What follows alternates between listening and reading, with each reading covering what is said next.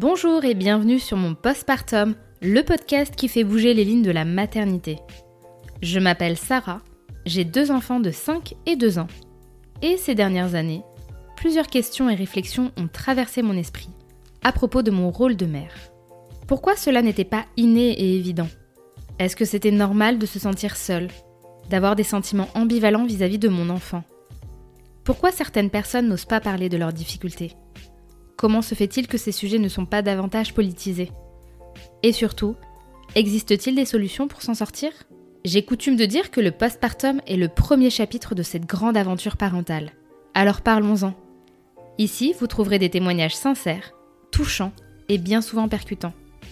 Il y aura également des professionnels avec qui nous pourrons comprendre certains aspects scientifiques, sociaux et politiques de la maternité. Enfin, J'espère qu'à travers cet espace, vous pourrez trouver du soutien, du réconfort et déculpabiliser. Pour soutenir mon postpartum, n'hésitez pas à mettre 5 étoiles sur vos applications d'écoute, à me laisser un commentaire et à le diffuser auprès de votre entourage. Je vous souhaite une très bonne écoute.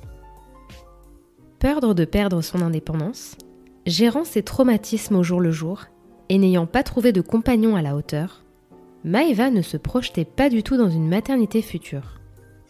Pourtant, elle rencontre Julien. Le quotidien devient fluide, évident, et après un mariage, un enfant est envisagé. En 2020, Gabriel fait son apparition. Les difficultés commencent et repoussent Maëva dans ses retranchements les plus sombres. Autour de cette conversation, Maëva nous raconte l'hypervigilance qu'elle a ressentie dès les premiers instants après l'accouchement le RGO de son fils qui ponctue le quotidien de hurlements, de fatigue et de manque de sommeil. Les phobies d'impulsion qui s'accrochent et font vaciller le mental. Le couple qui se fragilise avant de trouver un équilibre et une vie nouvelle. Et enfin, l'amour qui se construit jour après jour et pousse Maëva à affronter ses démons pour redevenir maîtresse d'elle-même. Bonjour Maëva. Hello, ravie de t'avoir au téléphone. oui, bah moi aussi. Enfin, en podcast.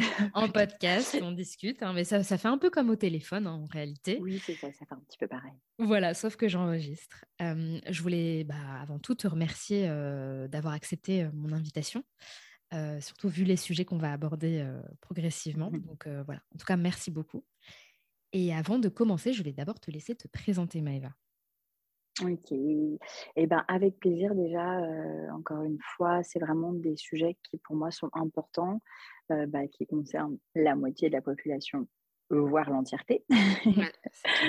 donc, euh, donc voilà, c'est avec grand plaisir qu'on discute notamment de ces sujets un petit peu tabous. Donc pour ma présentation, moi c'est Maëva. J'ai été connue au travers la télé-réalité il y a quelques années notamment en 2016 avec Secret Story.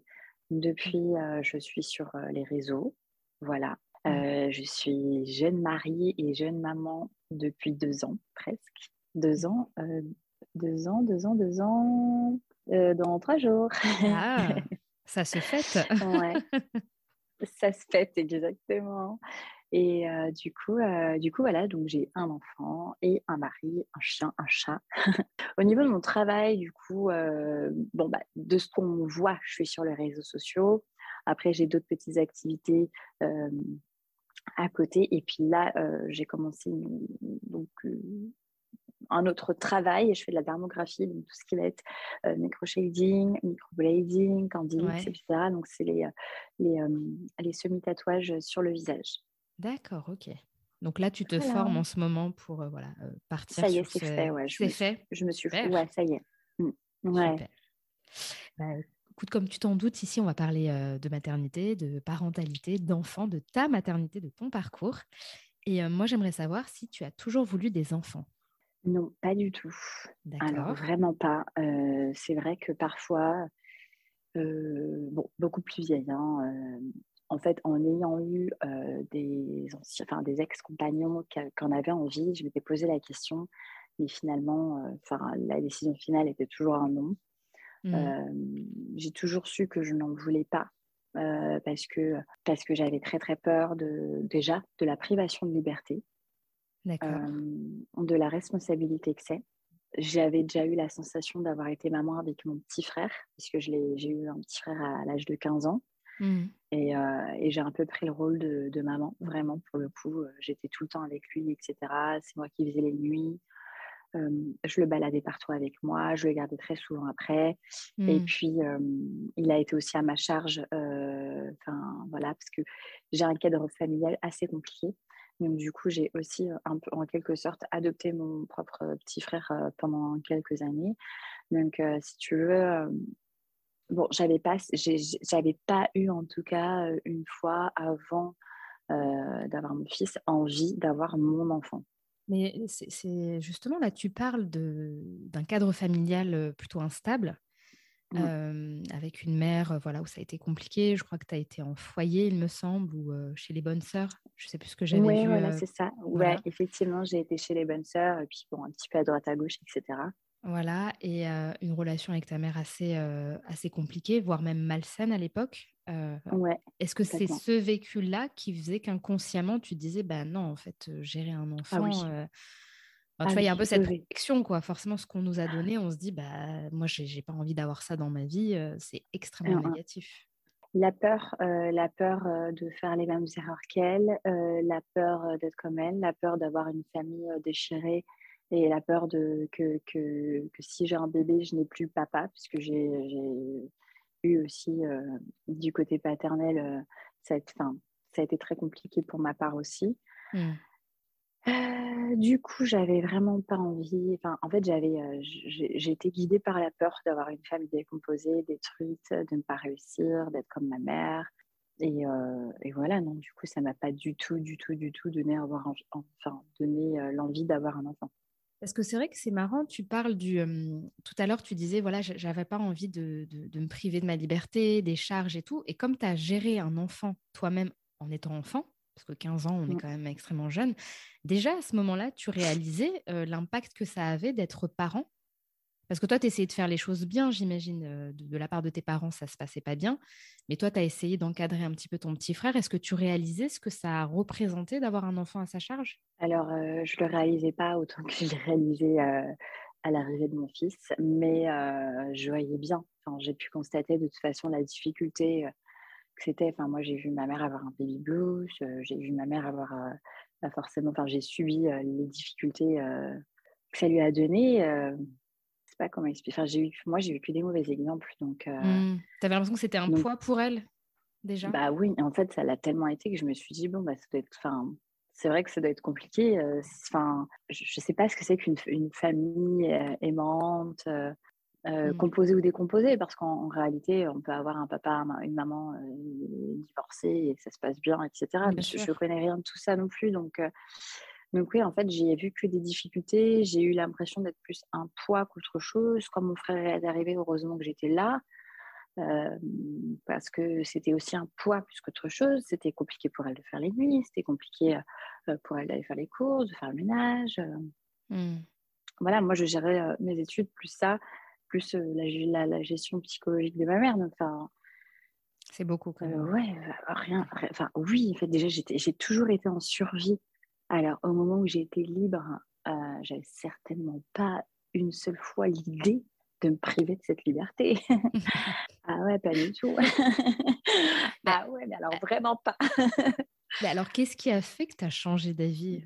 Parce que passer de ce vécu-là avec la non-envie qui s'explique et euh, partir euh, finalement sur un schéma euh, plus traditionnel j'ai pas eu de relation suffisamment saine ou suffisamment stable qui me donne l'envie de construire une famille, qui, qui me mettent suffisamment en sécurité pour ça. Mmh. Euh, j'ai eu des histoires d'amour euh, vraiment, voilà, hein, d'amour comme tout le monde, où j'étais amoureuse, c'était passionnel, c'était pas fusionnel, etc. Mais j'avais parfaitement conscience et j'avais la lucidité de savoir que c'est impossible de fonder une famille qui serait à la hauteur de mes attentes. Et c'est vrai que j'avais toujours pensé que moi, j'avais pas à avoir ce genre de. Enfin, que c'était pas fait pour moi, que je n'aurais pas ça, que, euh, étant donné que j'ai pas eu de bons exemples, enfin, j'ai pensé que j'étais destinée à, à ne pas vivre ça, à ne pas avoir cette personne-là, à ne pas pouvoir fonder de famille. Ça me paraissait si utopique que de toute façon, j'avais un petit peu abandonné l'idée. Oui, tu te disais qu'en fait, le, bonheur, en tout cas tel qu'on l'entend de nos jours, parce qu'en vrai, il y a plein de schémas différents, c'était pas à ta portée, donc autant, autant se résigner. Oui, c'est ça. Puis bon, bah, les relations que j'ai eues n'ont fait que renforcer cette idée-là. Et étant donné que j'ai vraiment eu un cadre familial et des manques vraiment intenses, vraiment mauvais et intenses, je savais que de toute façon, je ne pouvais pas faire un enfant avec quelqu'un qui ne pourrait pas m'aider, qui ne serait pas à la hauteur, qui ne serait pas le papa. Moi, je me suis toujours dit, si j'ai un jour j'ai un enfant, parce qu'il y avait quand même cette idée-là dans un coin de ma tête, ce sera avec un, enfin, ce sera avec un, un papa avant tout. moi, ce que je veux, ce que je veux, c'est pas un mec, c'est un père. C'est un père pour mes enfants. C'est-à-dire que euh, je peux t'aimer et être complètement lucide sur le fait que tu n'es pas capable d'être père, enfin, pas, pas, pas la hauteur. Tu étais très pragmatique sur cet aspect de famille, en fait. Oui, oui, oui. Comparé à, c'est vrai, je vois, de, je vois des, des femmes, euh, des fois, qui, bah, qui, qui, qui, osent, qui prennent le risque, euh, ou alors qui sont aveuglées par leurs sentiments sans imaginer, euh, euh, sans réellement regarder le compagnon qu'elles ont. Et là, c'est le piège, le piège. Hein. Là, c'est fini. Hein. Ouais. c'est vraiment dur. Hein. Mais, mais, toi, au vu de ton vécu, tu étais probablement plus, plus au taquet, un peu, tu vois, vigilante, quoi. C'est, tu, tu sais un peu, tu vois. Ouais il y a d'autres personnes qui ne le vivent pas forcément ou qui ont une vie plus stable de famille et qui se disent bah non, ça va couler de source. Alors que quand on a vécu la, la difficulté, on se dit bah non, c'est possible. Donc, on va essayer de faire attention. Exactement. Et alors, euh, du coup, ben, il y a un projet bébé. Donc voilà. Il se fait, oui, voilà, euh, voilà c'est ça. Donc en fait, euh, bon, il s'avère que avec Julien, je suis tombée enceinte très vite, une première fois. D'accord. Et, en fait, moi, j'ai déjà avorté plusieurs fois. Il faut savoir que je suis pas trop pour la pilule. J'ai jamais réussi à la prendre euh, de, régulièrement. C'était compliqué. J'ai essayé plein de moyens de contraception qui n'ont pas forcément fonctionné, etc. Donc, un rapport à la contraception assez compliqué. Et du coup, j'étais en changement de contraception une énième fois et je suis tombée enceinte de Julien contrairement aux autres fois où j'ai avorté, contrairement aux autres fois où je suis mm. tombée enceinte, où de toute façon la question ne se posait même pas, j'avais pas une once de culpabilité à avorter, bah, pas, une once de doute surtout, parce que la culpabilité oui, mais pas une once de doute euh, au fait que ce soit le bon choix. Là, je l'ai eu. C'était très bizarre de ressentir ça. Et puis lui aussi. C'est-à-dire ah que c'est quelqu'un d'extrêmement fertile. même avec ses ex euh, sous pilule, etc. C'est vrai que alors là, pour le coup, on a un match, il euh, ne faut pas faire de faute. voilà. et du coup, euh, on a eu tous les deux vraiment ce doute. Donc, on, a cru qu'on allait le garder au départ. D'accord. Alors que ça faisait deux mois qu'on était ensemble. Ah oui. on se connaissait depuis euh, plus longtemps, hein. mais euh, ça faisait deux mois qu'on était euh, voilà, officiellement ensemble, etc. Et on a eu ce doute tous les deux, on a eu envie tous les deux, on s'est posé mille questions. Pas du temps, ça, ça, ça, rien à voir avec, avec les fois d'avant où j'avais dû me poser cette question. Bon, on a fini par se dire que c'était quand même dommage qu'on ne puisse pas profiter ensemble et puis que, on va dire, de raison, il fallait quand même le faire parce qu'on ne sait pas et qu'on a quand même besoin de ce temps, de se découvrir plus que ça, de vivre des choses à deux, etc. Donc voilà, par contre, euh, ça a été euh, pas facile du coup. Ça a été la première fois que, que, l'avortement fut très difficile psychologiquement et que j'étais pas super alignée dans mes choix et lui non plus. Parce qu'il y avait vraiment euh, un choix de cœur et un choix de raison à faire. Mmh. Et c'est vraiment senti. Donc c'est là déjà que je me suis dit, tiens, c'est marrant, enfin, les choses ont changé déjà là, j'ai commencé à me poser des questions, lui aussi. Et puis finalement, euh, c'est resté, ça, ça, nous a trotté dans la tête. Et puis on a, on a un petit peu regretté. Ah oui. Et puis on s'était dit, bon, ben, lui m'avait dit, écoute, Maëva, je suis prêt. Moi, personnellement, je suis prêt, j'ai envie d'avoir un enfant avec toi. Euh, je, je, le veux vraiment. Et si un jour tu te sens prête, eh ben, tu n'auras qu'à arrêter la pilule, tu ne me dis rien. Et puis, ben, voilà, je ne veux pas savoir. J'ai dit, OK. et, euh, et, donc, euh, bah, presque un an après, c'est vrai qu'on avance ensemble, tout était si fluide, je dormais sur mes deux oreilles, confiance, sérénité, stabilité. vraiment quelqu'un bah, qui m'a donné ce, sentiment de sécurité, de réconfort, de, mmh. de, protection. j'ai vu que c'était quelqu'un de bien, que ça poussait à l'être un père, un bon père, qu'il est qu'il était responsable, que c'est voilà en fait tout, tout, tout ce dont euh, une femme a besoin pour se dire ok on peut y aller, je peux construire, enfin on peut construire à deux. Et, j'ai eu envie, voilà la maturité, l'envie, je tout tout fait. J'aurais jamais cru euh, ça de moi euh, ni un jour vivre ça, mais ça a été le cas. Et du coup une fois comme ça on est parti donc, en vacances chez son père, j'avais oublié ma pilule et puis, euh, donc, ça m'a fait une semaine euh, de, fin de pilule pas prise. Puis sur le retour, euh, j'avais dit, ah, bah, faut que je fasse attention, parce que du coup, voilà. Et puis, j'ai dit, bon, écoute, au pire des cas, je suis prête, on verra bien. Ouais, donc vous êtes un bah, peu lancé. Ouais. ah bah, en fait, pas loupé. Hein, la question se posait plus, j'étais enceinte. ah oui, donc une ça semaine, a été immédiat, quoi. Ah, immédiat, ouais. Bah, une semaine d'oubli, voilà. Ouais, en fait, tout était aligné, tout était bon. En tout cas, aligné. tous les feux étaient au vert, en fait. Pour, ah oui, on le voulait tous les deux. j'ai été, enfin, c'était, incroyable. Et toi, à ce moment-là, parce que tu as quand même une, une, lucidité par rapport à ce que ça représente d'être mère, la parentalité, la charge et tout, est-ce que tu savais ce qui se passait potentiellement juste après l'accouchement? C'est-à-dire cette fameuse période du postpartum qui peut durer de quelques semaines, voire à 2-3 ans. Est-ce que tu savais ce que ça impliquait dans la vie d'une femme, même au niveau du changement identitaire? Alors, euh, absolument pas. C'est très bizarre et c'est vraiment euh, paradoxal ce que je veux dire. C'est parce que c'est par rapport à ce que j'ai vécu, aux responsabilités que j'ai eues, je savais que j'avais très peur de cette privation de liberté et de cette responsabilité-là, sans pour autant avoir réellement conscience de ce que c'est. Et en fait, c'est là que j'ai compris qu'on peut te dire, peu importe ce qu'on te dit, tu ne peux pas savoir tant que tu n'es pas maman. C'est-à-dire que tant que tu es enceinte, tu sais pas, tu es dans ta bulle tant que tu n'as pas accouché. Tu es dans une inconscience. Et on aura beau te le dire. Et de toute façon, et, et c'est insouciance aussi. C'est-à-dire que l'insouciance, tu la perds au moment où tu accouches. Avant, tu ne sais pas. C'est impossible de savoir. Tu es dans une petite période de flottement. Mais moi, en fait, euh, pourquoi je te pose cette question, c'est que ce qui a fait que j'ai commencé à te suivre, on m'avait envoyé une story euh, de toi, enceinte je crois que c'était vers la fin de ta grossesse. Et tu mmh commençais à dire, voilà, j'ai des émotions qui remontent à la surface, j'ai des petits flashs.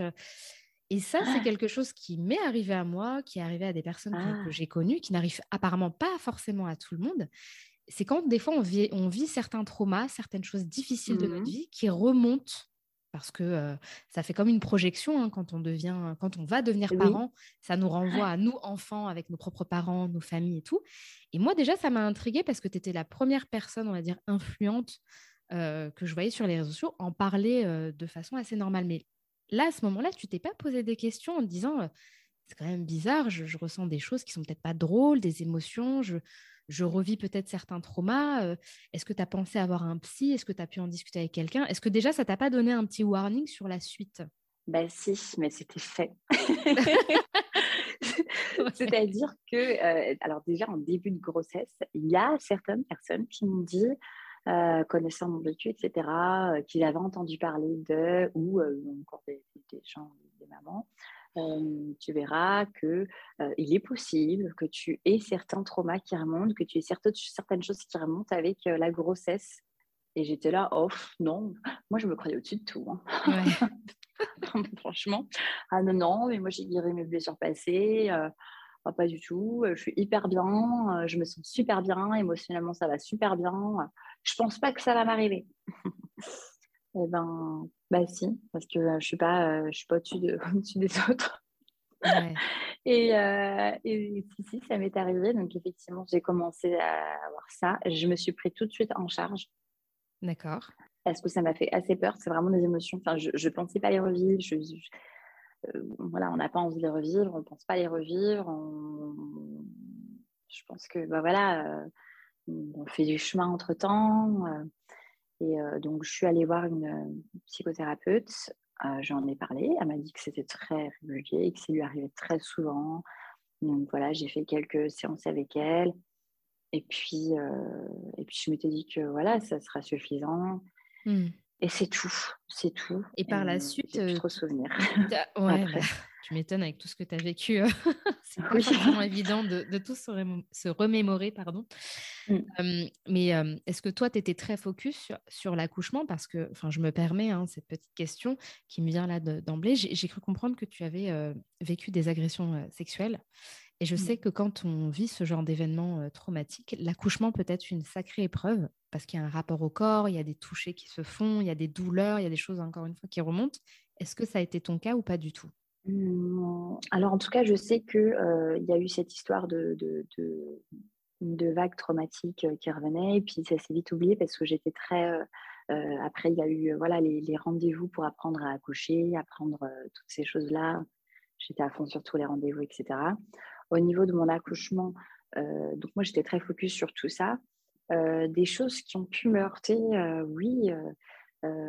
moi, quand on me disait, voilà, ah, quand on voit dans les films, etc., les mamans sont ouvertes à 2, 3, 4, 5, je ne mmh. pensais pas qu'on allait venir, venir pardon, me mettre une main toutes les heures à l'intérieur pour voir. Et ça, c'est des choses, oui, qui m'ont un peu gênée.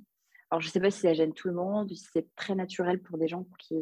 Bah moi, beaucoup de femmes me l'ont dit euh, que les touchés vaginaux en particulier, c'était très dérangeant parce qu'il y avait une espèce euh, d'intrusion mmh. et euh, qu'elles s'y attendaient pas en fait. Elles s'attendaient pas à ce que ce soit aussi régulier, tu vois. une fois de temps en temps, ok. Bah même pendant mes cours de, à l'accouchement, on m'a pas dit ça. Donc c'est vrai qu'en fait, bah, à un moment donné, ton corps ne t'appartient plus et c'est assez j'étais pas autant à fond dessus parce que j'étais tellement dans la douleur, etc. C'était très difficile. Je sais pas si ça m'a plus heurté parce que j'ai eu des agressions sexuelles, j'en sais rien du tout. Euh, je suis pas sûre que ça a forcément impacté. Je suis même pas sûre d'avoir, de toute façon, d'avoir été forcément consciente de tout, tellement les émotions elles sont mélangées à ce moment-là. Bien sûr. Mais je sais que ouais, j'avais trop. Enfin, je... c'est vrai qu'à ce moment-là, on est un petit peu comme un animal, quoi. Notre corps nous appartient plus euh, et c'est assez déroutant on vient nous voir, euh, on regarde à l'intérieur. Euh, ouais. Euh, tout est. ouais, c'est, ça, ça, ça, en d'intimité. Et en, même temps, ça ne peut pas être autrement, mais c'est un, peu, c'est un peu ça. Et c'est vrai que c'est, assez déroutant. Bah, au bout d'un moment, ton fils pointe le bout de son nez, j'imagine quand même. Comment ça se passe la, la première rencontre? Est-ce que c'est comme tu te l'imaginais? Pas du tout. Et, Déjà, est-ce que tu te l'imaginais? Parce qu'il y a des parents qui se projettent pas du tout et d'autres qui se font tout un scénario et qui parfois peuvent être déçus. Est-ce que c'était ton cas? C'est très bizarre parce que je pense que je n'ai pas trop imaginé mon accouchement. J'étais plus sur le moment présent. Mais je sais qu'on l'a attendu et attendu et attendu et, euh, et que j'étais pas déçue, parce que c'est un grand mot déçu. Mais voilà, j'ai accouché. Euh, Julien, je voyais bien qu'il était un peu, euh, un peu plus là un peu euh, comme euh, s'il savait. Enfin, moi, j'ai regardé son regard. Je sais qu'il était euh, content et soulagé pour moi. Je sais que j'étais contente et soulagée. mais il y avait cette espèce de. c'est comme s'il y avait une dissociation, un choc émotionnel et que mmh. ben, on n'est plus trop là, on n'est plus, on ne sait plus qu'est-ce qui se passe. Et, et on me l'a mis sur moi. J'étais j'ai eu tellement d'émotions mélangées entre un soulagement déjà euh, physique et puis, euh, et puis d'un seul coup euh, contente, mais plus contente. Enfin, je sais pas, c'est, on me l'a mis sur moi, il y a eu quelque chose de très fort parce que voilà, c'était un petit bébé tout violet. Et en plus de ça, j'ai eu l'impression d'avoir fait des réflexions un peu bizarres, genre, on dirait un alien, il est tout bleu. Ah, mais il a des grosses coucougnettes, c'est normal. ah, mais le cordon, c'est dégueulasse. c'est très bizarre. Ah, ah, bah, enfin, maintenant, avec le recul, je me dis, bon, enfin, voilà, si j'en ai un deuxième, euh, je verrai plus ça de la même manière, mais je sais pas, j'étais un petit peu choquée de tout, quoi. Et puis tu découvrais aussi. Enfin, on s'attend pas à avoir une, une, masse visqueuse euh, sur nous, quoi. Ouais, c'est ça. et puis, et puis, euh, et puis d'un côté, je me suis dit, bah attends, enfin, je sais pas, c'est très bizarre, mais je me suis dit, ça va plus jamais changer, quoi. Je peux plus faire machine arrière. Il sera là tout le temps. Ça s'est concrétisé en fait dans ta tête à ce moment-là. Ouais. Et là, j'ai eu une vague d'angoisse. Euh, mais en même temps, en même temps de, en même temps de waouh et en même temps de oh là là, mon Dieu, comment je vais faire? C'est là, je, là, je peux plus faire machine arrière. S'il y a quoi que ce soit, sachant que j'avais certaines instabilités émotionnelles, que j'ai certaines instabilités émotionnelles, que voilà, j'ai des craquages, j'ai des gros dons, j'ai une vie particulière, j'ai personne pour me Enfin, je veux dire, j'ai pas papa, j'ai pas maman, j'ai pas de famille, j'ai pas de cadre, je suis, là, je suis lâchée dans la nature. Qu'est-ce que je vais devenir et comment je vais faire? C'est-à-dire que je suis maman là tout de suite, là, et je vais être maman à vie, mais je vais faire comment et on va rentrer, ça va se passer comment Comment je vais gérer? Euh, Mais s'il arrive un problème, et, stress total. C'est à ce moment-là que tu as commencé à faire de l'hypervigilance, parce qu'il me semble que toi, tu as commencé à en faire tout de suite. Euh, donc, c'était directement, tout était tourné vers ton fils tout de suite. En termes de pensée, c'est ça? que, ouais. J'ai été tout de suite prise d'angoisse, d'une énorme charge mentale, d'une énorme responsabilité. C'est ce truc entre, euh, ben, euh, moi, euh, je voulais pas, je voulais pas être prisonnière d'un amour tel, je voulais pas être prisonnière d'une si grande responsabilité, mais en même temps, bah, il est de ma responsabilité de ne surtout pas faire comme avant. Donc là, il va falloir que je gère, il va falloir ceci, il va falloir que je change, il va falloir que. Et, voilà, et, surtout qu'il n'arrive rien à mon enfant.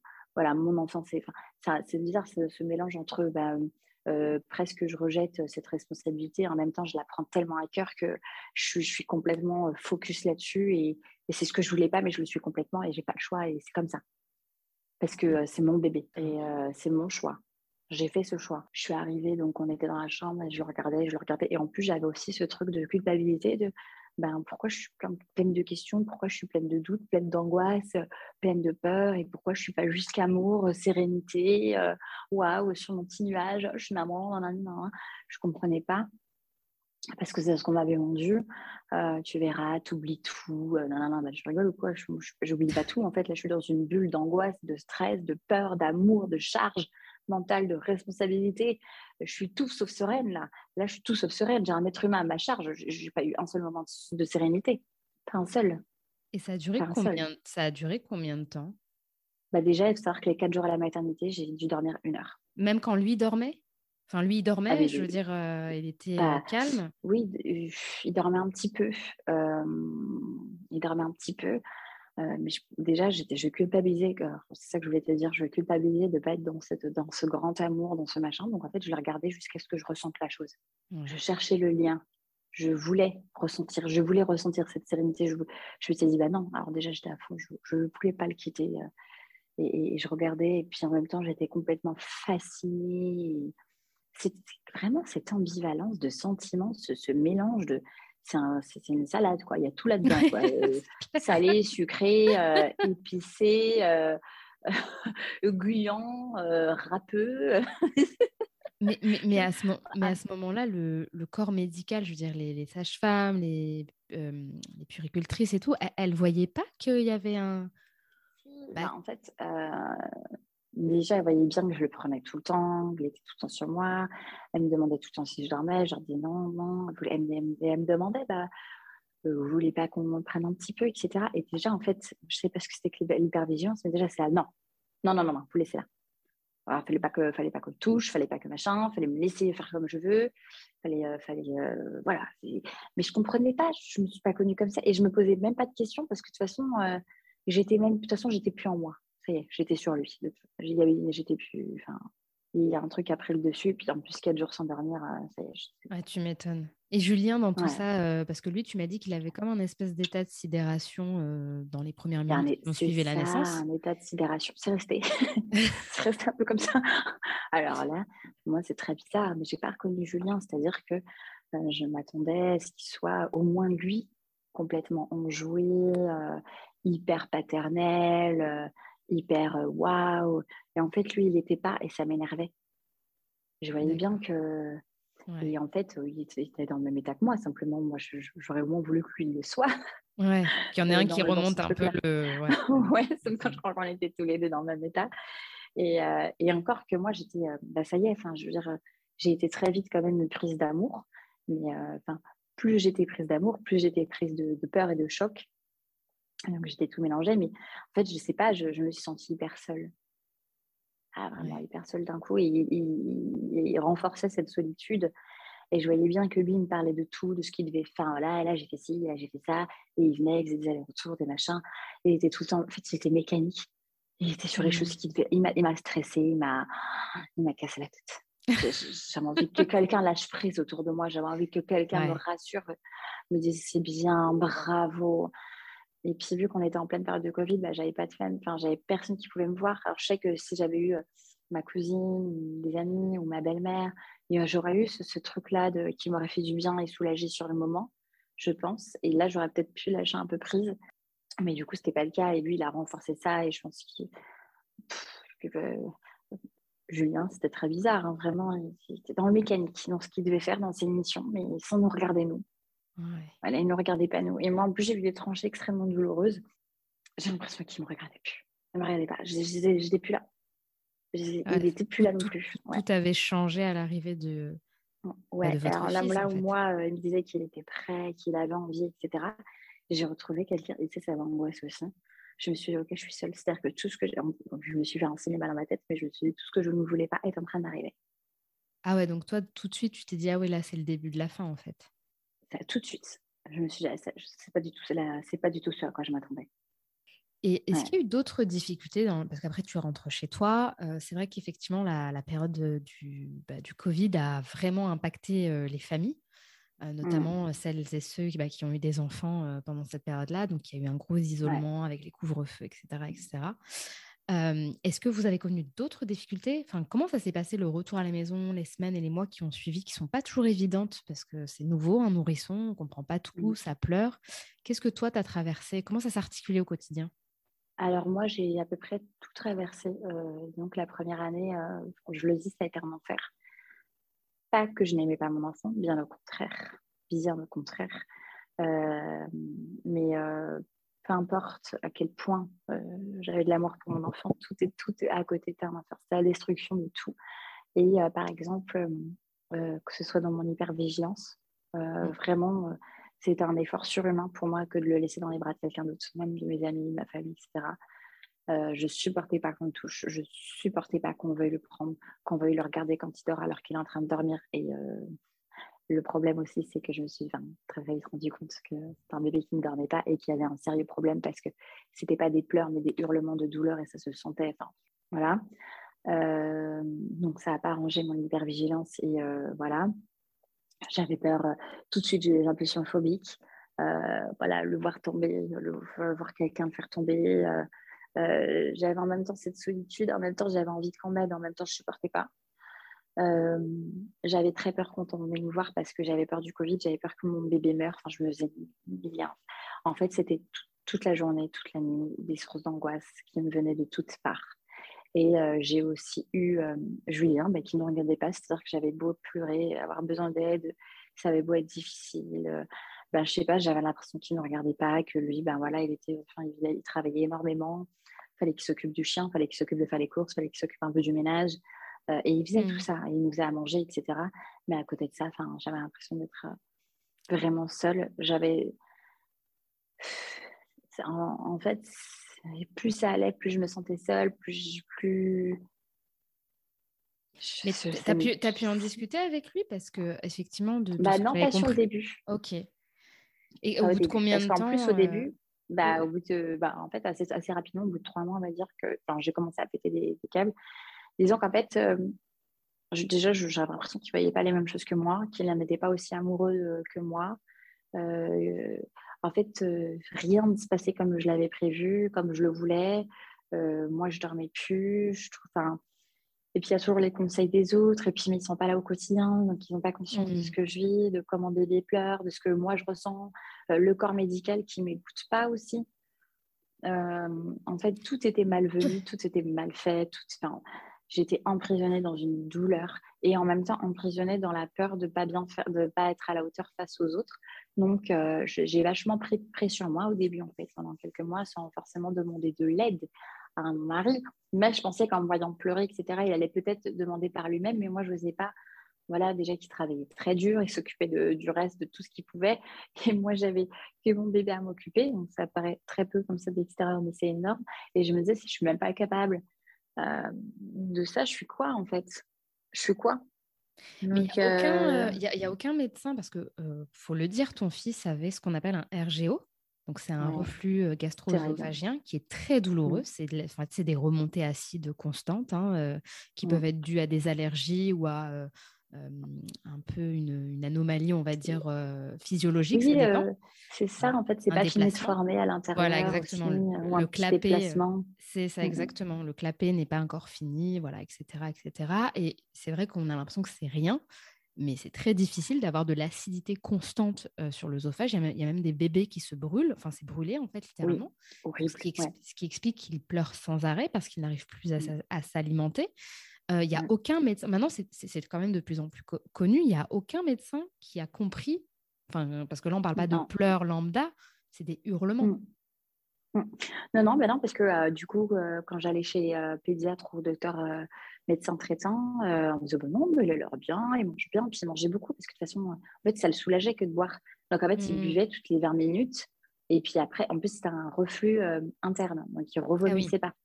Mais on sentait euh, qui avait de l'acidité. Euh, non, vu qu'il prenait du poids, il n'en perdait pas. Il ne vomissait pas. Mmh. Voilà, et ben non. Bah non, bah, non, madame, il a l'air d'aller bien, vous êtes fatiguée, euh, machin.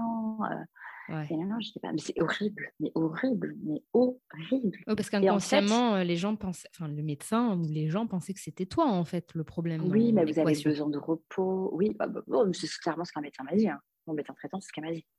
Elle me dit, vous êtes un peu stressé, euh, euh, c'est normal, euh, voilà, il faut vous reposer, c'est de déléguer. mon pédiatre, oh, bah écoutez, c'est normal, hein, moi aussi, mon bébé pleurait beaucoup. je faisais des tours, des tours de poussette dans mon appartement. Il faut arrêter de stresser. vous êtes jeunes parents, c'est normal mais je pas du tout écouté, mais pas du tout, mais l'enfer.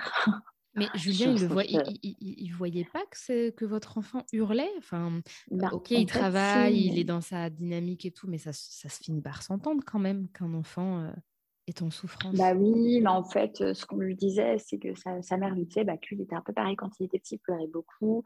Il avait eu son neveu qui pleure aussi beaucoup. Ah euh, il n'était pas là H24, donc en fait, euh, lui-même, il a rejoint un jour le pédiatre en disant oui, bah, peut-être que tu te stresses un peu, euh, en ne voyant pas la globalité, enfin les choses en, entièreté. Bien sûr. Et là, ça a été le coup de massue. Je suis là, mais tu n'as pas confiance en moi. Moi, je te dis qu'il y a un problème. Je, le sais. Et tu là, mais si, mais enfin, il essaie de. il a l'attention parce que voilà, je commence à être quand même assez nerveuse. Il a pu le supporter. De toute façon, je, moi, c'était mon pire ennemi. Hein. très, très vite, c'est devenu mon pire ennemi. Je ne pouvais plus m'encadrer. Oui, parce que tu avais l'impression qu'on te lâchait, en fait, à ce moment-là. Ah, que ton partenaire qui était... Ouais, c'est ça. Bah, il est où le papa C'est bien, tu es le mari, tu promènes le chien, tu fais des courses, mais il est où le papa et là, avec le recul, tu sais pourquoi il a mis inconsciemment ou consciemment de la distance. Euh, comment ça se fait que tu n'arrivais pas à l'intégrer à votre bulle? Bah, en fait, je pense qu'on a été tous les deux euh, responsables. C'est-à-dire que moi, j'aurais dû lui, faire part de toutes euh, mes peurs, de ce que j'ai ressenti au début. En fait, on s'est dit, genre, peut-être 7, euh, 5 mois après, il m'a avoué qu'il n'avait pas aimé bébé tout de suite, que la, relation s'est construite après, qu'il était complètement perdu, qu'il a fait, enfin, qu'effectivement, il arrivait à mettre des mots sur ce qu'il a ressenti au début, qu'il était dans un état de sidération et puis qu'il pensait qu'en fait, je gérais, il n'avait pas eu conscience d'eux. Et puis, de toute façon, il était tellement comme comme sonner, quoi. Et puis, mmh. bah, moi, je lui ai dit, bah oui, mais moi aussi, et, moi, et ceci et cela. Et en fait, on s'est confié l'un à l'autre bien après. mais après que j'ai burné, après que j'ai pété un câble, après, après tout, quoi. Oui, parce que toi, ce que tu euh, disais, c'est que tu as fait de l'hypervigilance, puis il y a eu les phobies d'impulsion, qui sont des pensées intrusives qui peuvent arriver même quand on n'est pas parent, mais qui s'intensifient souvent euh, pendant le postpartum, où en mmh. fait on se voit avec un enfant en danger, parfois on se voit le jeter par la fenêtre, lui mettre un couteau dans le ventre, l'étouffer, parfois même il y a des mmh. relations incestueuses, c'est des flashs, hein, on s'imagine toucher un enfant, faire des choses assez immorales. Mmh. Toi, c'est quelque chose qui a... Je sais que ça, ça, peut vraiment faire peur aux personnes qui sont pas habituées. Bah Et le manque de sommeil bah accentue ce... Oui, pas complètement, parce que quand on ne dort pas, déjà, le cerveau, il, il a comme des hallucinations un petit peu. Enfin, c'est un petit peu comme euh, ne pas boire, ne pas manger. C'est un besoin vital. Donc, ne pas dormir, euh, et puis c'est ne pas dormir. Il y a des gens qui se disent oh, oh, je dors pas, c'est un petit peu pas dormir. Non, non, c'est pas dormir et avoir des hurlements nuit et jour. à être dans la gestion, refaire le biberon, changer la couche, euh, se, lever, euh, reverser bébé, essayer de l'endormir. À peine mmh. il est rendormi, euh, que tu essaies de dormir, que, que, que ça y est, tu entends des petits bruits, tu, tu rentres dans une angoisse parce que ça y est, tu sais que dans les hurlements arrivent dans la minute. Et c'est ça sans arrêt, c'est une boucle. Je ne sais pas si tu as connu ça. Oui. Ah, mon Dieu, mais vraiment, j'avais envie de mourir. Ah non, non, mais je, je...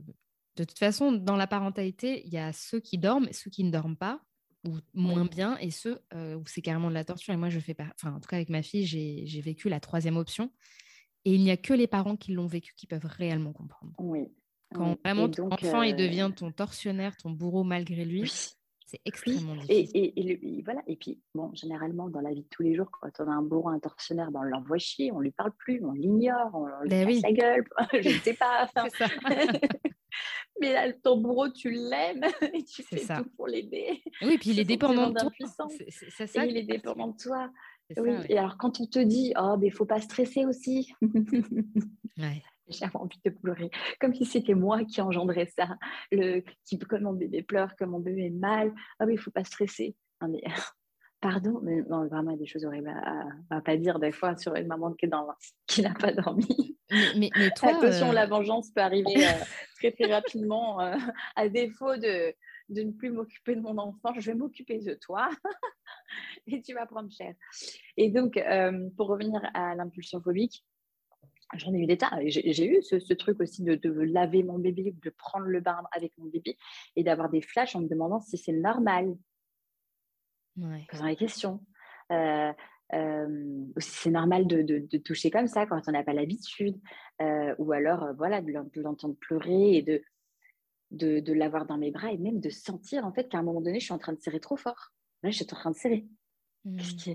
ou, ou, effectivement d'avoir euh, ces espèces de, flash dans la tête où, tu, te vois encastré dans, dans, le mur ou jeté par la fenêtre ou te jeter par la fenêtre. Euh, et, mais, mais, et, puis, et puis après, je, je, le regardais et je me disais, mais comment Quel genre de personne je suis? Et je pleurais, je me disais, mais je suis horrible. Je suis horrible. Je suis horrible. La culpabilité, la honte, euh, c'est terrible. Et je, enfin, bien sûr que je n'allais pas en parler. Mais à ce moment-là, avais pas de... tu n'avais pas continué ton suivi psy parce que tu as quand même vu. Euh, les thérapies ne sont pas inconnues euh, pour toi. C'est quelque chose que tu as déjà mis en place. Tu l'as fait même avant l'accouchement. Tu t'es pas dit, là, peut-être que j'aurais besoin d'un suivi psy pour comprendre qu'est-ce qui se passe, qu'il n'y a que les psychologues ou voir les psychiatres qui pourraient m'apporter des, des réponses, en fait. Eh bien, bizarrement, pas une seule seconde, j'ai pensé à ça. Et tu sais pourquoi maintenant, avec le recul, euh, tu t'es pas tournée bah, vers cette option? Oui, oui, oui. Bah, je n'avais même pas le temps de penser à ça. C'est que j'étais vraiment en mode mmh. survie. Euh, mon bébé me prenait vraiment, bah, tu sais, H24. je n'avais pas de pensée pour autre chose que lui. Qu'est-ce qui a fait qu'il y a eu un changement, en fait? Parce que ça, c'est impossible à vivre pendant des années. Enfin, je, me doute bien qu'il y a eu euh, une fin ou en tout cas une amélioration. Ça s'est déclenché grâce à quoi? Ce qui m'a aidé, euh, ma thérapie finalement, c'était Instagram. C'est-à-dire que j'ai commencé à parler de mes difficultés maternelles avec grande innocence, sans savoir qu'il y avait des tabous. Ouais. voilà. D'ailleurs, je ne savais pas ce que ça voulait dire postpartum, euh, baby blues, dépression postpartum, impulsion phobique maternelle, hypervigilance maternelle. Je n'avais aucune conscience de tout ça. J'ai fait des cours à l'accouchement, mais je n'avais jamais entendu parler de tout ça. C'est-à-dire que j'ai tout appris sur le tas Merci Instagram pour le coup. Euh, merci les livres, merci Internet, parce que j'ai passé mon temps à regarder bah, la, nuit, la nuit et le jour. Hein, euh, j'ai hmm. passé mon temps à regarder, en fait, à me documenter, à tout regarder. Euh, en fait, en en parlant sur Instagram, on m'envoyait aussi des comptes de, de, qui parlaient de maternité sans tabou. donc, je m'étais abonnée à tous les comptes, je parlais aux nanas. Mais Dieu merci, mais Dieu merci, j'ai reçu un soutien des plein de mamans qui, qui m'ont parlé, qui ont normal et qui vivaient ça, qui l'ont vécu aussi en cachette, qui ont vécu des dépressions, des, toutes ces choses-là en cachette par honte, mmh. culpabilité d'en parler et, qui me remerciaient d'en parler. Je ne comprenais pas d'ailleurs, je comprends maintenant. Effectivement, il y a des choses qui sont très tabous, il y a très peu d'éducation, d'information autour de cela. Et c'est pour ça que je vraiment, je tiens vraiment en fait à en parler parce que quand j'ai vu le, monde qui était en train de vivre la même chose que moi ou qui avait vécu la même chose, que moi, même des, même des, personnes, voilà, des, mamies euh, qui, m'écrivaient qui me disaient c'est bien, faut en parler et c'est normal et qui me faisaient part de leur expérience, de leur vécu, de leurs conseils. Euh, tout ça, moi, euh, ça a été hyper thérapeutique. en fait, je me suis ouvert à un univers que je ne connaissais absolument pas. Oui, c'est vrai que c'est un monde particulier, la maternité, et même sur les réseaux sociaux, c'est un monde parallèle. ouais, ouais, ouais, carrément. Ça a été le seul soutien, finalement, ces, ces virtuelles que tu as eu bah oui, parce qu'en fait, autour de moi, oui, il y avait des mamans, etc. Aucune ne comprenait ce que je vivais. Elles ne vivaient pas du tout la même maternité que moi. Elles avaient des, bébés calmes qui dormaient. je ne sais pas, moi, autour de moi, non, rien rien de, euh, rien de comparable à ma situation. Et donc, oui, euh, ça a été ces mamans-là. C'était aussi d'ailleurs un médecin, euh, Audrey, Centre Baby, mmh. que je connais, qui m'a aidé. Exactement, elle a diagnostiqué mon enfant en visio. Et c'est elle qui a rappelé mon médecin traitant et qui a dit il est hors de question, parce que j'avais déjà été chez mon médecin traitant pour demander le diagnostic du RGO et son traitement c'est là qu'elle m'avait dit que je, pensait que je stressais trop, etc.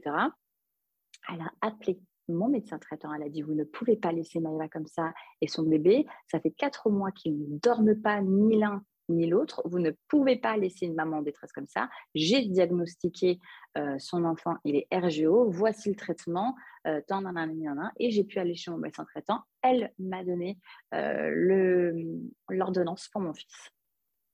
Et de là, ça a commencé à aller mieux de son côté?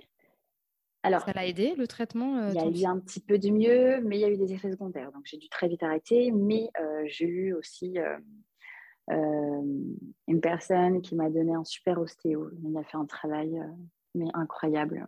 Incroyable. Franchement, Dieu merci. Donc, ça, plus l'ostéo, parce que j'avais aussi changé à peu près 15 fois de lait. J'étais aussi sur les trucs tout ce qui est euh, un petit peu de gaviscon pour enfants, le, euh, mm. le, le, petit gelée rose. Enfin, j'avais essayé plein de trucs, hein, le gelée gommeux, les préparations en pharmacie, etc. Enfin, tous ces trucs un peu naturels qui peuvent aider, mais bon, ça n'a pas eu euh, grand-chose. Donc, oui, il y a eu l'inexium, donc le traitement pour le RGO, mais qui a eu très vite des effets secondaires de nervosité. Donc, je voyais bien que là, il avait des crises de colère et de nervosité, mais au moins, c'était plus des crises de de grosses douleurs, je sentais qu'il y avait une différence. Mais du coup, voilà, euh, j'ai pris un mois et mois et demi ce, ce traitement. Et puis petit à petit, on l'a arrêté assez rapidement. Et en, en, en, parallèle, l'ostéo euh, pour enfants qui a énormément aidé. Et puis euh, voilà, passé les sept mois, j'ai commencé à le mettre dans sa chambre. Ça a commencé à aller mieux. On a commencé à avoir un rythme. Et puis c'est en commençant à avoir un rythme que ça allait mieux, que j'ai pu réexister euh, enfin revenir un petit peu à moi, redormir quoi. Ouais, déjà. un petit peu, ouais. Euh, que là j'ai vu que en fait plus ça allait, moins, enfin moi j'étais, plus je sombrais. J'étais passée de mode survie à, dépression. En fait, je, je, me, voyais, mais complètement. Euh, oui, parce que là, tu étais dans une période où tu n'avais pas le temps. J'étais en survie, j'avais pas le temps de penser, j'étais dans une mécanique. Euh, et, en fait, je pense que c'est aussi souvent, et d'ailleurs, je, pense qu'il y a des mères qui sont comme ça pendant des années, en, mode euh, mécanique, paf, paf. Et le jour où elles se réveillent. C'est pour ça que je pense que la dépression postpartum, elle peut arriver trois ans après. Oui, c'est vrai. C'est vrai. Ou même des fois, on va dire, oui, j'ai été en dépression, alors que parfois, quand on regarde l'historique, ça peut venir euh, d'un état de survie pendant des années, que ce soit avec nos enfants, le travail ou d'autres choses. Donc, complètement, effectivement, complètement. Euh, quand on est dans le monde survie, ben, on est dans la mécanique, on n'est pas, euh, on n'est pas pleinement conscient. Et euh, donc moi, c'est à partir de ce moment-là. Et en fait, ben, moi, mon entourage, au début, je ne voulais pas le dire parce que j'avais vraiment là, là j'ai eu des pensées très sombres. J'étais pas bien. J'avais plus envie, j'avais plus envie, plus envie de rien, quoi. Je, je, je plus beaucoup de souvenirs. et c'est, j'ai commencé à en parler quand je me suis vue partir d'un anniversaire, d'un anniversaire d'un de mes meilleurs amis, mmh. où j'étais impossible de jouer tout le monde sourire autour de moi, je, de toute façon, j'avais envie de pleurer. Et je me suis dit, ça, je crois que j'ai passé un cap là. J'avais vraiment envie de mourir ce jour-là. Et je me suis dit que c'était vraiment pas normal. Et, Julien, ça, il l'a vu cet état un peu. Enfin, comment ça se passait avec lui ben, du coup Il était. bah, alors, on, a eu, on a eu beaucoup de disputes. C'était beaucoup de disputes, beaucoup de choses. moi, j'ai pas été facile aussi. Euh, je pense qu'on a se reprocher tous les deux, on a se blâmer tous les deux, on s'est excusé tous les deux, on a beaucoup communiqué, ça a beaucoup libéré de choses. En toute façon, mmh. on n'avait jamais eu de dispute comme ça. Moi et Julien, on n'avait jamais eu de dispute d'ailleurs avant l'enfant. voilà, on était hyper, enfin, hyper euh, en osmose, comme c'est très bizarre aussi. D'ailleurs, c'est aussi la destruction du couple. Hein. C'est-à-dire que plus ça allait, euh, mais ça allait pas forcément. On avait beau partir en vacances, etc. Enfin, moi, j'avais l'impression que c'était la fin. Je pensais vraiment qu'on allait divorcer. Tu avais l'impression que vous aviez traversé trop de choses qui avaient créé un fossé. C'est comme si euh, de son côté ou de mon côté, il y avait que euh, de la colère et de la rancœur et de la, de la déception des deux côtés. Et qu'est-ce qui a fait que ça a commencé à aller un petit peu mieux ou en tout cas que vous avez pu peut-être vous retrouver? Bah déjà, euh, bah lui, il m'a dit, euh, mais une deuxième fois j'ai pété un câble, il est rentré, il m'a dit, écoute, là, Maïva, c'est soit tu. Il me dit, moi, je vais, faire, je vais faire ça, je vais mettre ça en place pour t'aider, mais maintenant, c'est va, va avoir quelqu'un parce que là, ça va pas pouvoir, on va pas pouvoir continuer comme ça. Et Julien, c'est pas quelqu'un qui perd pied, c'est pas quelqu'un qui, qui, dit des mots qui dépassent sa pensée, c'est pas quelqu'un. Euh, faut y aller. Hein, pour que... Hmm. Donc, je sais que c'est très réfléchi quand il m'a dit ça, et là, je me suis dit, oups, là, je, là, bah ouais, il faut que je fasse quelque chose. Ouais. Et il avait quel âge euh, ton fils à ce moment-là? C'était à quelle période? Euh, Il avait presque un an. D'accord. Presque un an. Et, euh, et puis, bah, mes amis hein, m'ont vu, en fait. J'ai commencé à le dire. J'ai commencé à le dire à voix haute que j'avais des mauvaises pensées, que j'étais très mal et que je pleurais tout le temps. Et tout le monde a été là pour moi. Tout le monde a été extrêmement présent pour moi, extrêmement, voilà. Et puis, ils m'ont encouragé à, avoir une, faire une thérapie. J'ai commencé. voilà, hein, là, c'était le long chemin. Et puis, j'ai commencé, euh, parce que malgré la thérapie, je voyais bien que ça, m'apportait, mais que très clairement, j'étais dans un état où euh, il s'agissait plus, il ne s'agissait pas seulement d'une dépression postpartum, il s'agissait de, de, toute ma vie, en fait. Hmm. Il ne s'agissait pas que de penser là, c'est une vague. Là, c'est là où je me suis rendu compte que toute ma vie a impacté. C'est-à-dire que sept mois après, mon accouchement. Ça a été une dépression, ça a été c'est toute ma vie remise en question, tout, le côté maternel, paternel, c'est c'est tout dans la gueule. Hein. C'est comme si d'un seul coup, euh, tout ce que j'avais réprimé, tout ce que j'avais euh, dû être forte, endosser des responsabilités étant enfant, etc., tout était là. Quoi. Là, et là, je devais l'affronter maintenant. Je devais affronter la partie la plus horrible de moi-même, la plus sombre, la plus douloureuse. Est-ce que c'est parce que tu avais été finalement en survie toute ta vie? Parce que tu parles de survie par rapport à ton fils, mais peut-être que tu as toujours été en survie en fait. Ouais, ça m'a mis dans un tel état d'alerte, ce, mode de ne plus dormir, de machin, ça m'a mis dans un tel état traumatique euh, que en fait, euh, c'est comme si, euh, ouais, tout est, tout est rêve. Hein. Tout a explosé. je, je ouais, je, tout, tout, est, tout est arrivé quoi. J'ai dû tout affronter d'un seul coup, tout, tout, tout, tout, tout. Et toutes les, les, choses que je me rappelle quand j'étais jeune, les, les pleurs que des nuits, des, choses horribles que, que je, j'avais envie de mourir quand j'étais petite, etc. Je, je, m'étais dit, mais plus jamais je vais ressentir ça. J'avais tellement peur de ressentir ça à nouveau dans ma vie. Et là, je le ressentais. Je me dis, comment je vais dépasser ça? J'ai tout ce que je veux. J'ai une famille, une maison, un mari, un bébé, un chien, un chat, un travail, j'ai de l'argent. Et là, je suis au fond du trou, au fond, au fond, plus, plus au fond que jamais. Qu'est-ce qui se passe? Euh, et, c'était plus possible de juste m'en sortir avec une thérapie. Il fallait que ça aille plus vite. Je voyais bien, moi, je voulais pas transmettre toutes ces émotions à mon bébé. Donc, en fait, je m'étais dit, euh, je et puis je veux pas être comme ma mère. Je veux pas qu'il ressente tout ça. Je veux pas péter un câble devant lui. Je veux pas mm. pleurer devant lui. Je veux pas lui donner mes angoisses. Je veux pas lui donner tout ça. Donc, en fait, j'ai été voir mon médecin traitant. J'en ai parlé. Je... Ça a été très, très dur aussi. De toute façon, à un moment donné, euh, bah, j'ai clairement appris à mettre mon ego de côté. Hein. Voilà. et, et j'ai demandé un traitement. Et ça m'a aidé beaucoup, ça m'a beaucoup, beaucoup, aidé ce traitement antidépresseur, plus, euh, plus un anxiolytique euh, en cas de besoin. Euh, et, et, ça, plus la thérapie, ben voilà, hein, c'est, là, ça fait un an et quelques de thérapie. Hmm. Et puis, j'en vois le bout, hein. j'en vois le bout, je suis beaucoup mieux. Bah, de toute façon, les traitements, c'est des béquilles, quoi. C'est, je veux dire, demain, demain, tu tombes malade, on va te donner un médicament. Bah, la dépression, c'est une maladie et un antidépresseur est un médicament qui peut aider. Ça ne suffit pas toujours. C'est ça. Alors, je pense que l'un ne va pas sans l'autre.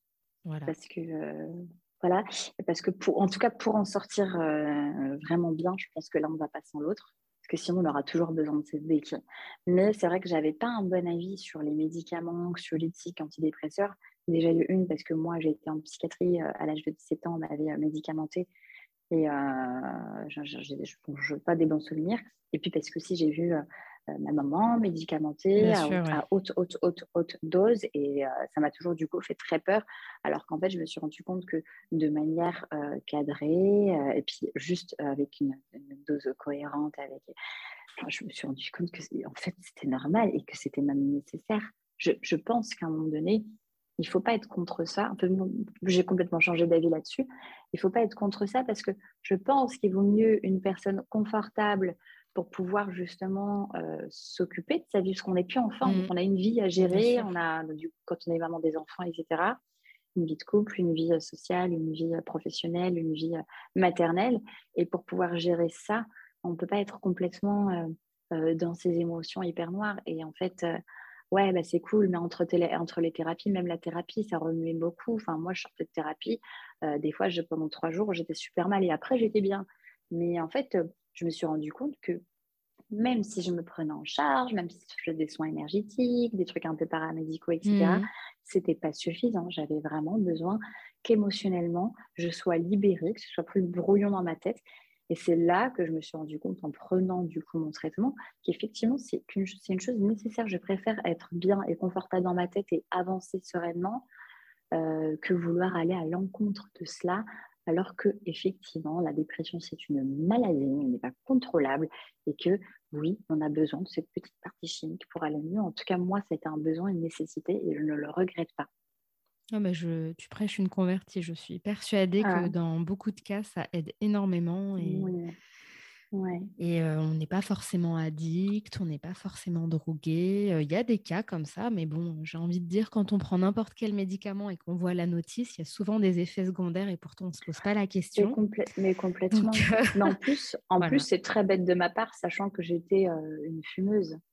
Pas oui, bah mais une fumeuse et que je le reçus à nouveau. Donc en fait, c'est super paradoxal. Enfin, je veux dire, à un moment donné, c'est très bête, mais c'est des conditionnements on nous dit que c'est pas bien, on nous dit que ceci, que cela, on, on écoute les on dit, on a vu quelques mauvais exemples et du coup, ben voilà.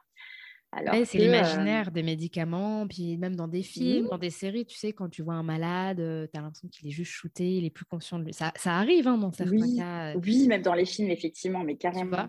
Et du coup, on se dit, ah bah dès que je vais prendre un cacheton, ça y est, je ne serai plus moi-même. Alors que non, finalement, un antidépresseur, ça rajoute juste de la sérotonine, qui est un neurotransmetteur extrêmement important dans la bonne circulation, la bonne vie du cerveau. Et ça permet d'avoir du recul sur ses problèmes, d'avoir des émotions plus stables et qui permet justement de gérer des thérapies parfois très lourdes. Donc euh, moi, je ne suis pas du tout euh, étonnée que ça t'ait fait du bien et, tant mieux d'ailleurs. Mmh. Ouais, oui, oui. Et puis euh, bah, du coup, ben, je n'incite pas, mais j'encourage les personnes à à vraiment essayer de trouver un, confort émotionnel avec les deux. Mais d'ailleurs, je rebondis là-dessus. c'est très compliqué. Moi, quand on parle de thérapie, je suis thérapie depuis un an et demi, c'est un budget. Oui, c'est vrai. Et moi, je ne comprends pas que. Bah ouais. Franchement, ça, c'est aussi quelque chose que j'aimerais changer. Je trouve ça inadmissible alors que ça devrait être pris. Enfin, c'est. Bah, je pense que le Covid a vraiment mis en lumière à quel point la santé mentale était importante. Ah oui, ah oui, oui, oui. Bah oui, ouais, ouais. Et je pense que là, ils, vont, de toute façon, ils, vont sans doute changer les choses, etc. Même euh, en vrai, oui, je pense. J'espère. On espère. Je sais pas trop. Je vais pas dire de bêtises, mais ouais, ouais, j'espère vraiment parce que ça, c'est. Bah, quand tu peux pas te permettre, comment tu fais, quoi. Ah bah c'est des portes très sombres qui commencent à s'ouvrir, hein, je pense. J'ai mmh. jamais eu ce cas de Même les là.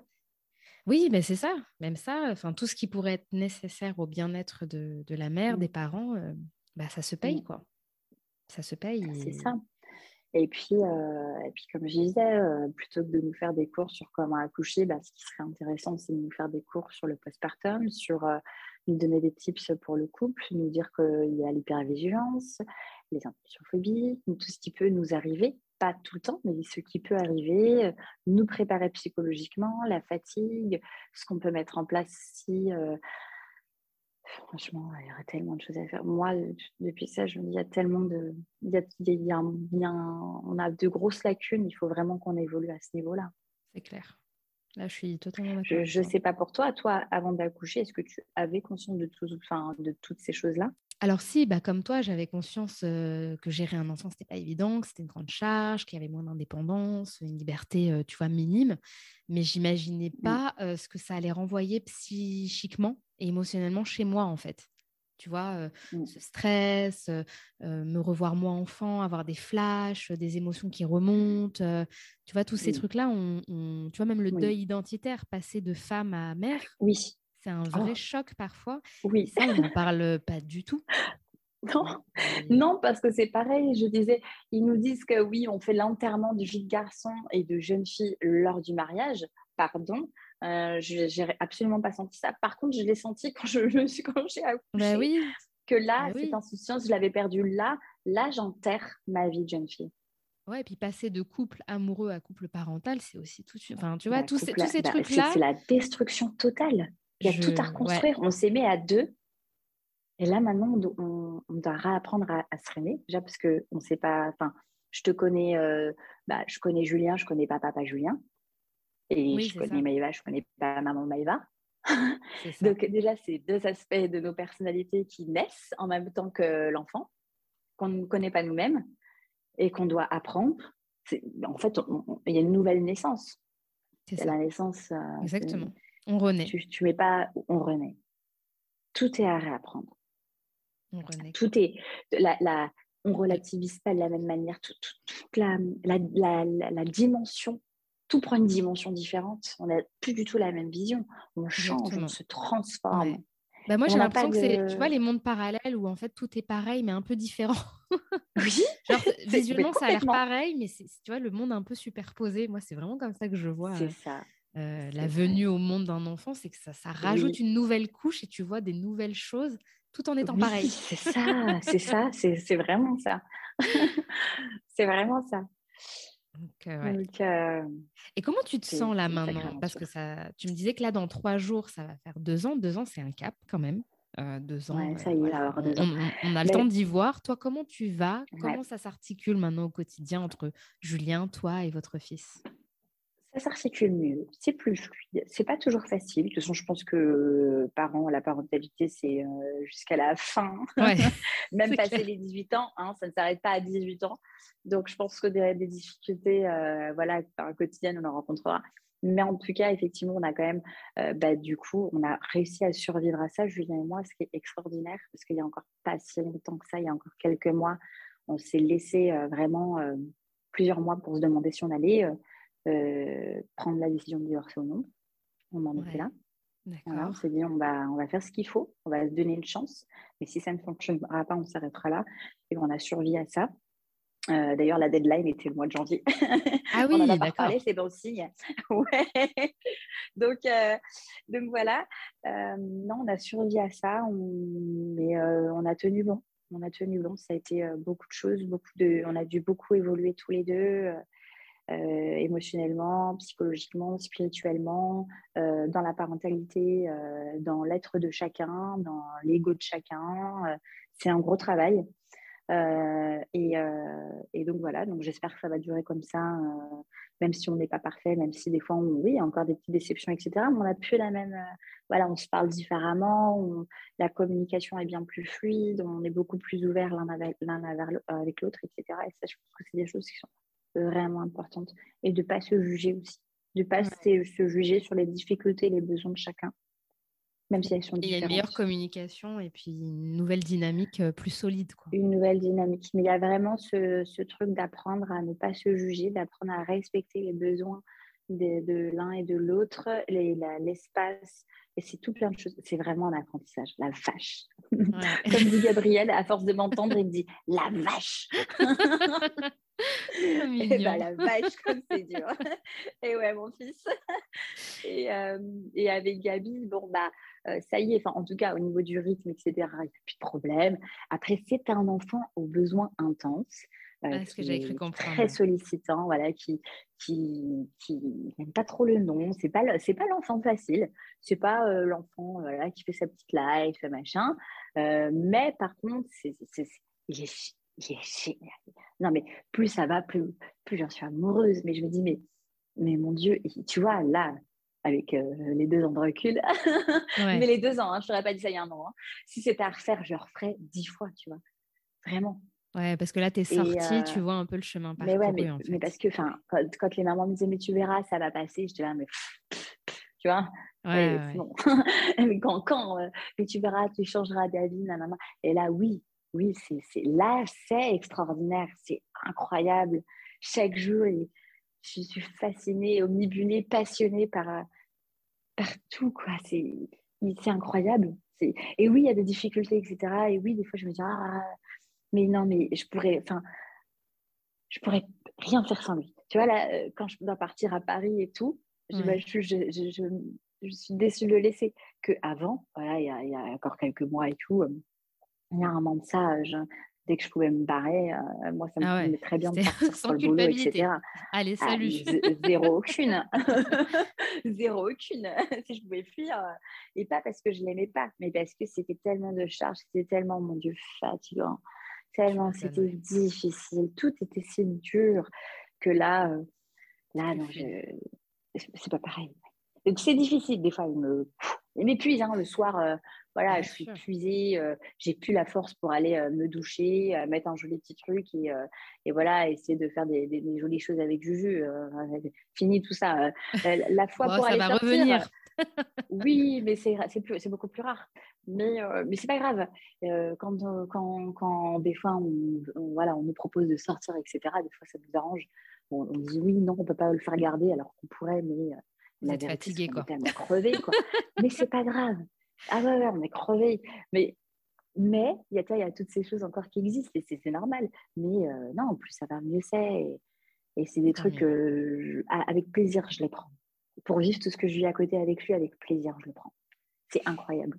Et qu'est-ce que Mais j'ai toujours des doutes. J'ai toujours des angoisses. Là, par exemple, ça fait deux jours, que, deux nuits que je ne dors pas et que je, je, je, rêve de trucs horribles et j'ai mon bébé dedans et je rêve souvent qu'on lui fait du mal. Et, euh, et donc voilà, je suis encore sous thérapie, je suis encore sous traitement. J'ai voilà, encore des, des, trucs que je pense que, qui vont aussi durer dans les années. Ça fait partie de mon être, de ma vie, de mon parcours, de mon chemin, de mon expérience de vie. Euh, mais euh, j'avance dans le bon. Ouais, il y a le bon qui t'attend, quoi. La lumière au oui, bout il y a le bon qui est là même. Il y a, y a même le bon qui est là, mais euh, il y, a des moments qui sont un peu plus difficiles que d'autres, et moi émotionnellement parlant. Et qu'est-ce que tu dirais, euh, voilà, sans vouloir euh, faire la maman expérimentée, mais est-ce que tu as parfois des, des, des, des, mères, des futures mères, vu que tu as quand même une grosse communauté avec laquelle tu échanges beaucoup sur ces sujets-là Est-ce que des fois tu as des recommandations de par ton expérience que tu aimerais délivrer?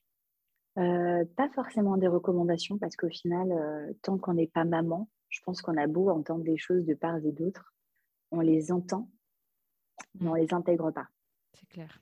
Donc au contraire, en fait, euh, je pense que la seule chose qu'on peut faire en tant qu'amie, copine ou, ou voilà, c'est c'est juste d'être là, d'être à l'écoute, de regarder. moi, ce que je vais, ce que je vais conseiller, c'est pas plutôt à la mère, mais aux amis. Euh, tu vois, si, si tu as, mmh. une, bah, voilà, as une amie, elle est enceinte, elle vient d'avoir un bébé, bah, quand tu vas chez elle, ne reste pas trop longtemps. Essaie de faire quelque chose, rapporter un plat, euh, étendre le linge, la vaisselle. Euh, et surtout pour la mère, bah, je pense que de toute façon, bon, j'expose déjà tout. Donc Moi, tu sais, toutes mes copines, elles sont vaccinées. Je suis le vaccin de tout le monde. donc, je pense que je ne peux pas plus en dire. Ouais, clair. non, en vrai, j'ai pas de, de, conseils ou machin. Moi, par contre, ce que j'aurais, c'est plutôt un conseil à l'État, c'est de commencer à informer, éduquer les enfants et ceux, euh, plutôt que. Enfin, c'est bien d'apprendre à mettre des capotes, mais ce qui serait bien, c'est d'apprendre à être parent. C'est d'apprendre. Euh, ce que ça implique. Euh, ce que ça implique, c'est d'apprendre tout ce vocabulaire, c'est d'apprendre physiologiquement, biologiquement, ce que ça, l'impact que les, les hormonal que ça a sur une, sur une femme. là, c'est intéressant. Là, c'est important de savoir tout ça. C'est important de s'informer Donc, donc, si tu deviens maman ou si c'est une copine qui devient maman, offre-lui un livre. dis-lui qu'elle peut aller sur la chaîne des maternelles, dis-lui qu'elle peut écouter des mmh podcasts sur l'expérience des mamans, qu'elle peut au maximum se renseigner et qu'il ne faut pas avoir peur. Il faut faire face à la réalité des choses parce que ça peut, et rien n'est que bien.